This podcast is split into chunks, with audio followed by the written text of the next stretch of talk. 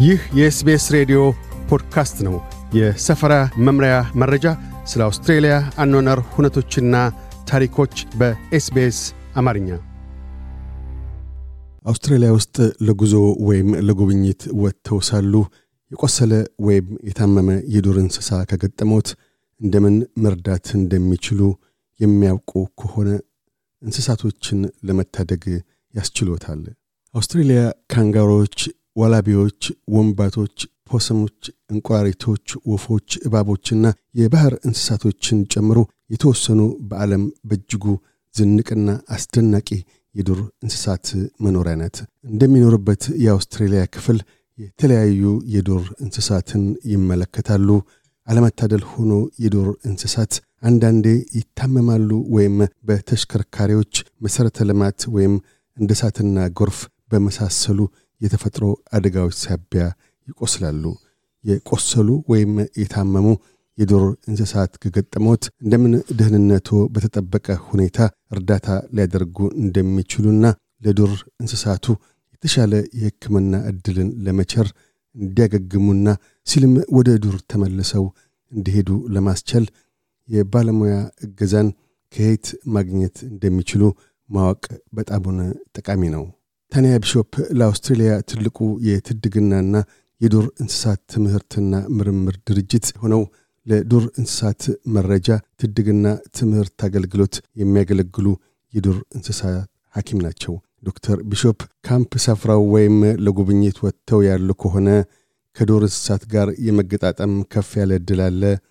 ኮሽታ ባላሰሙ ቁጥርም ይበልጥኑ የመመልከት ዕድል ይኖረውታል ይላሉ።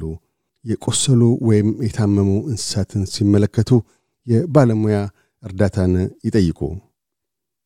በተለይም እንደ ካንጋሮዎች፣ ወንባቶች ወይም ኳላ የመሳሰሉ ከፍ ያሉ የቆሰሉ ወይም የታመሙ የዱር እንስሳትን ማግኘቱ አዋኪ ሊሆን ስለሚችል ዶክተር ቢሾፕ በተሻለ ፍጥነት የባለሙያ እርዳታን መጠየቅ እንደሚገባ ምክረ ሐሳባቸውን ሲለግሱ ይህም ከአካባቢው የእንስሳት ሐኪም ወይም የማዘጋጃ ቤት ጠባቂ አንስቶ እስከ የዱር እንስሳ ክብካቤ የስልክ መስመር ወይም የዱር እንስሳትን ታድገው የሚያሻቸውን ክብካቤ ከሚቸሩ የዱር እንስሳት ታዳጊ ድርጅቶች ጋር የሚያገናኙት የሞባይል ስልክ አፖች ድረስ ይደርሳል።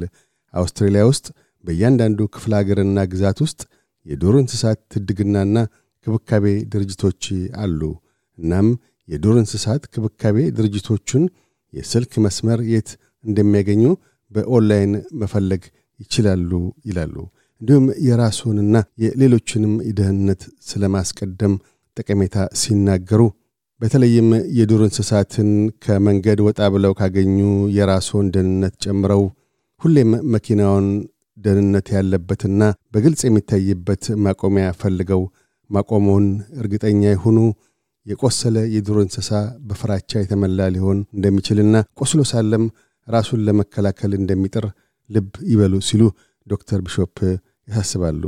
ልክ እንደ ካንጋሮዎች፣ ዋላቢዎች፣ ፖስሞች ልጇን በእቅፍ የምትይዝ የሞተች አጥቢ marsupial ከገጠመው ምናልባትም ታቃፊ ልጅ የእንስሳይቱ ማቀፊያ ውስጥ መኖር አለመኖርን ማጣራት ጠቃሚ እንደሆነ ዶክተር ቢሾፕ አክለው ሲያስገነዝቡ ልጁ ጸጉራማ ቆዳ ያለው ከሆነ ብቻ ያውጡ።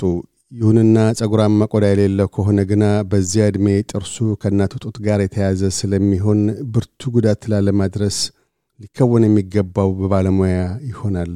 ትንሹ እንስሳ ሞቅ ያለና ጨለማማ አካባቢ ሊቀመጥ ይገባዋል።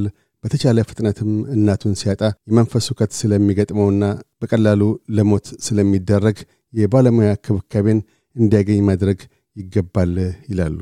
መኪና ውስጥ መደበኛ የዱር እንስሳት የመጀመሪያ ሕክምና መስጫ የያዙ ዶክተር ቢሾፕ የተወሰኑ በቀላሉ ከቤት ውስጥ የሚገኙ ለዱር እንስሳት የመጀመሪያ ሕክምና መስጫ የሚሆኑ ቁሶች ሊኖሩ እንደሚችሉ ሲናገሩ ማለፊያ ለመዳፎች ማሰሪያ የሚሆን የተወሰነ የዱር እንስሳት የመጀመሪያ ሕክምና መስጫ ቀዳዳ የሌለው ክሮቹ ያልተተረተሩ ወፍራም ፎጣን አካቶ የካርቶን ሳጥን ወይም የእንስሳት ማጓጓዣ ወይም የጓሮ አትክልት የእጅ ጓንቶች ከተቻለም ለእናት አልባው ሕፃን እንስሳ ማስተኛ የሚሆን ትራስ በማለት ያመላክታሉ።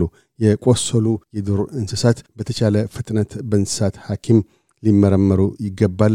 ለእንስሳቱ የሚያስፈልጓቸው ነገሮች ውስብስብ ስለሆኑ የአውስትራሊያ የዱር እንስሳት በሕግ ክብካቤ ሊደረግላቸው የሚገባው የግድ ሥልጠናና ፈቃድ ባላቸው የዱር እንስሳት ከባካቢዎች ነው።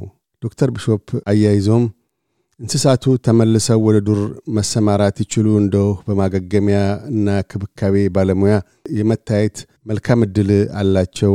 የቆሰሉት እንስሳት በእንስሳት ሐኪም የመታከምና የመረጋጋት ሁኔታ ከገጠማቸው በኋላ ከጥቂት ሳምንታት እስከ አንድ ዓመት ወይም የተወሰኑ እንስሳት ከዚያም በላይ እንዲያገግሙ ለተከባካቢ ባለሙያዎች ተመልሰው ይሰጣሉ ብለዋል።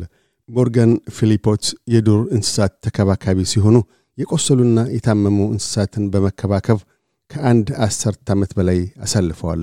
እኛ እንደ ተከባካቢ ከታዳጊዎች በስልኮቻችን ላይ የማሳሰቢያ መልእክቶች ይደርሱናል። ከዚያም በጥቅሉ ከማኅበረሰብ አባላት ጋር ግንኙነት በማድረግ ዝርዝር መረጃዎችን ከተቀበልን በኋላ ቀሪው የእኛ ፈንታ ይሆናል። እንደ እውነቱ ከሆነ እንስሳቱ በጣም በአስቸኳይ የእንስሳ ሐኪም ዘንድ ደርሰው ምርመራ ሊደረግላቸው ይገባል ሲሉም ያስረዳሉ።